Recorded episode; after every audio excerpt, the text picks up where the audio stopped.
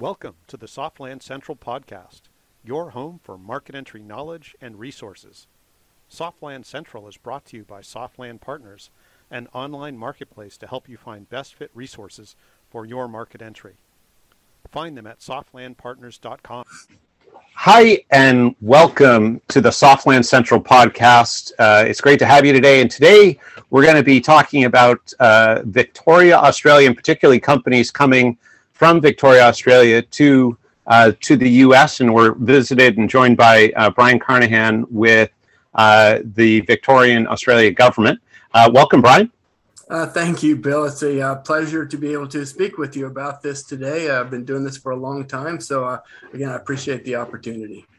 Absolutely. So, you know, our listeners, our viewers are entrepreneurs and professionals who either are crossing borders or helping companies cross borders. And so, you know, a lot of what we like to discover is not only, you know, kind of about you and your work, but also kind of learn best practices. So if you don't mind, if you would tell us a little bit about your work and, you know, what the Victorian government does to support companies that are coming into the U.S. Sure, Bill. And I've been, again, like I said, I've been doing this now for about 14 years with the Victorian government, and a few years before that with the Commonwealth government of Australia. And so our main objective with companies coming into the U.S. is, I mean, we certainly have a lot of similarities here in the U.S. as far as the business environment as what they have in Australia, but there's certainly a lot of differences that we help companies prepare for and have those types of conversations. So a lot of it is advice on the U.S. market, where they might be able to interact, where they can have some successes, and then also, you know, business practices about what they can do to better facilitate their connections here in the U.S. So it's a lot of advice. Now, of course, the Victorian government also has grant programs that are available for companies coming into a new market, international, not just the U.S. market in Canada, but also all across the globe. We have a large network of offices like ours here in San Francisco. So there are grant programs available for companies to grab onto to be able to enhance their outreach into an international market.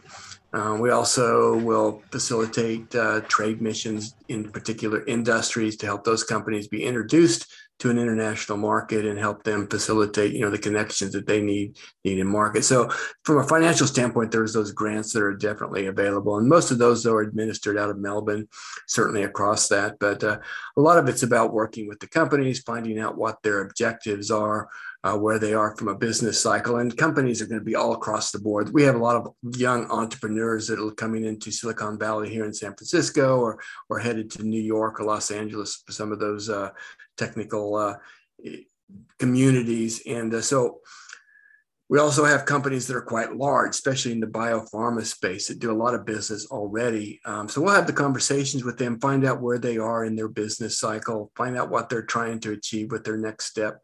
And then it's really a bespoke type of engagement with them, trying to help them understand and make connections to get them to from point A to point B, whatever those 2 points in their business cycle are. Wow. So it sounds like there's a fair amount of needs assessment that's done, and you obviously evolve the service and what you do based on the direct needs of the companies. Are there obviously Victoria has some really strong industries, and you mentioned biopharma, and obviously going to Silicon Valley and New York, there's probably fintech and so on. But what are the industries that you're seeing the most interest in U.S. expansion in? Well, it is across the board, and I'm very much a generalist. So at the moment, I'm working across all industries. So I've got a pretty good insight into that. And biopharma is a lot of the interaction with the companies, just because of the similar in the types of industries down there. That being said, also defense and aerospace.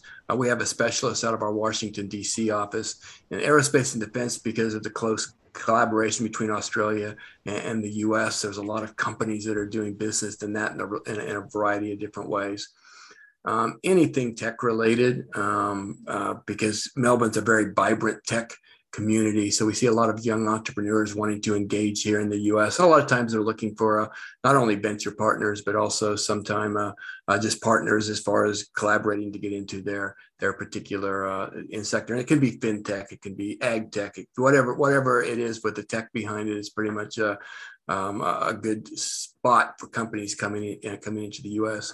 That being said, we also do a lot of fun industries like food and beverage, mostly wine. There's a lot of wine coming from Australia into the U.S. We have some really nice Victorian wines that have had some really nice spots here in the U.S. to make some expansion, that type of thing. And they're really, really nice wines. And that's kind of a fun industry when you're out talking with people, that type of thing, much different than tech or biopharma.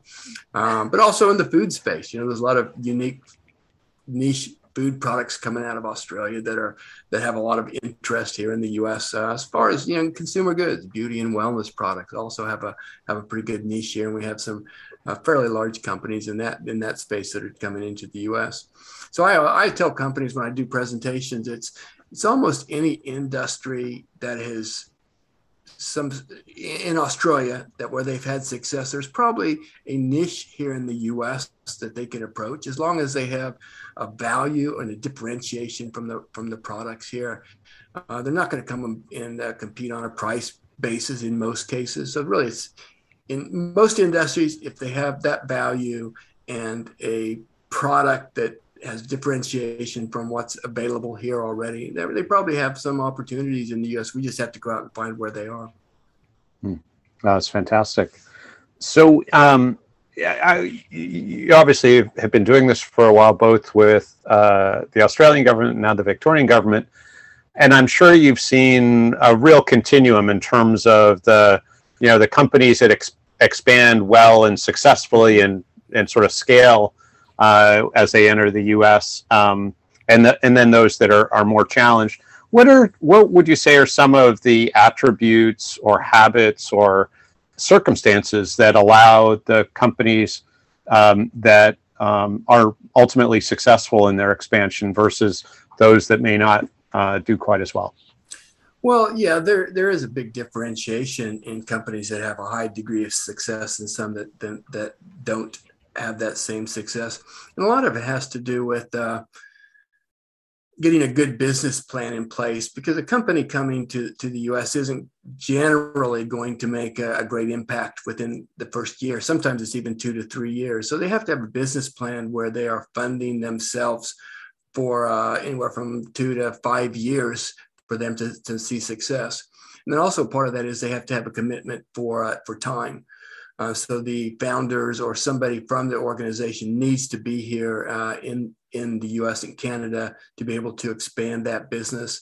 And even if they're looking and they find a partner or a distributor or somebody that takes on their products, there's a big time commitment, because they want to make sure that partner is on message with what they're trying to deliver.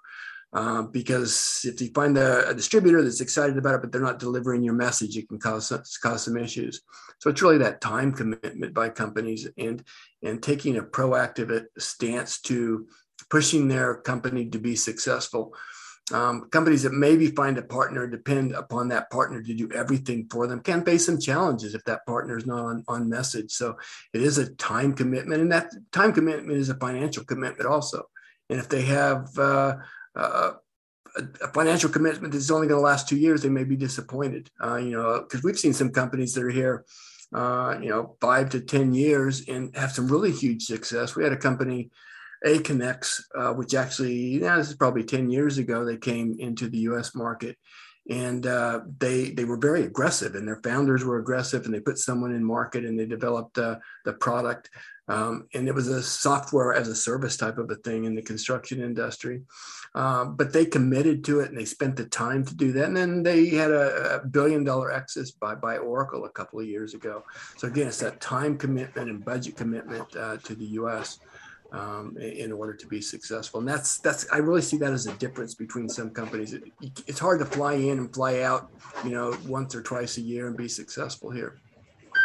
Yeah, it's funny you mentioned that. The image that came up in my head as you were talking about sort of dedicated time and also the sort of urgency to to get going. I always think of it almost like an hourglass where the sand is going down. And I think, you know, most people that talk about international expansion, at least what I hear a lot about, you know, we got to have funding, that, you know, you got to have the right team.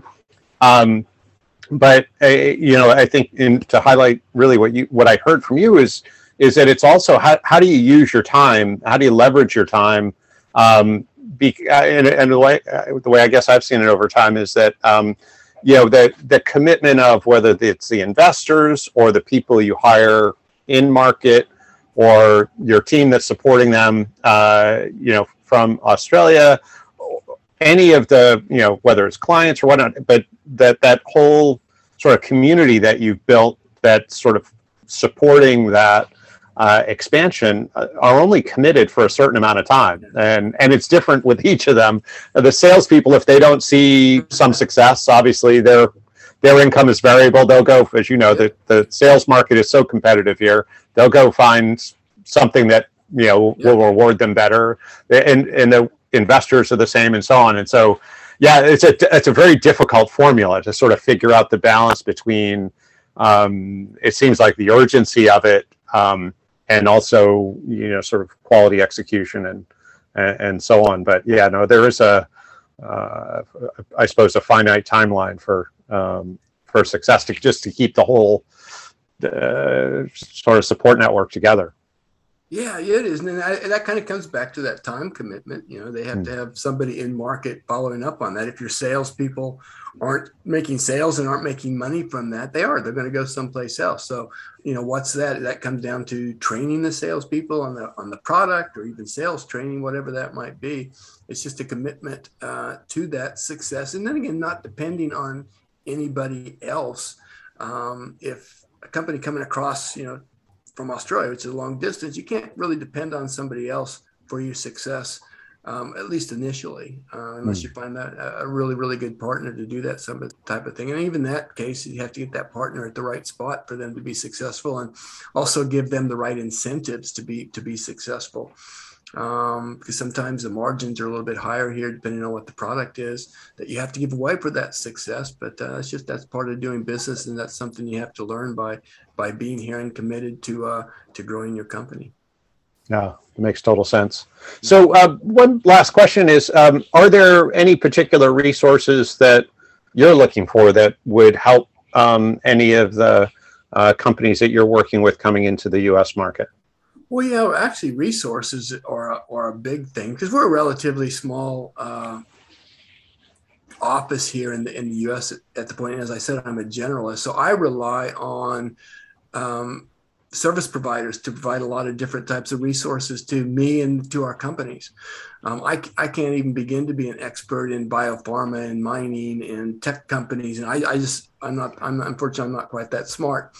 But I will reach out, and my job is I build networks for our companies. So if I get a company, regardless of what industry are, and they come to me, we find out where they are, where they need to be, and then I will connect them to a network that I've built up to actually help them get to that point, a network of experienced execs.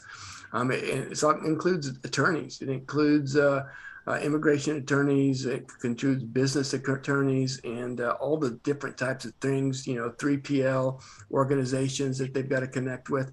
And so the resources that I look for are those networks of service providers that can help our companies coming across, because we can help more that way. So I leverage as much of those types of things as possible. And that's what I commit to the companies that I talk with, that I might not know exactly where you need to be or what you're doing, but I'll commit to finding a network that will help you get to that point.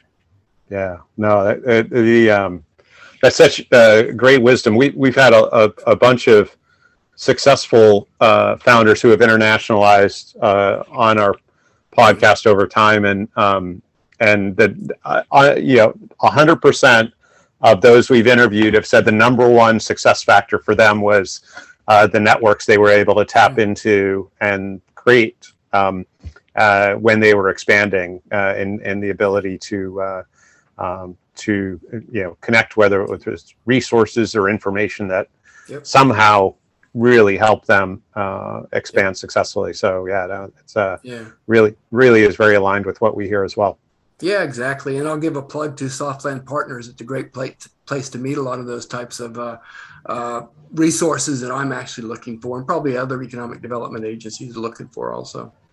It's very kind. Well, Brian, this has been fantastic, and thank you for taking your time. And I'll make sure we put a link to your agency and also your email in the footer too. So if folks want to reach out, or they have interest in coming from Victoria to the U.S. and so on, that they can get a hold of you.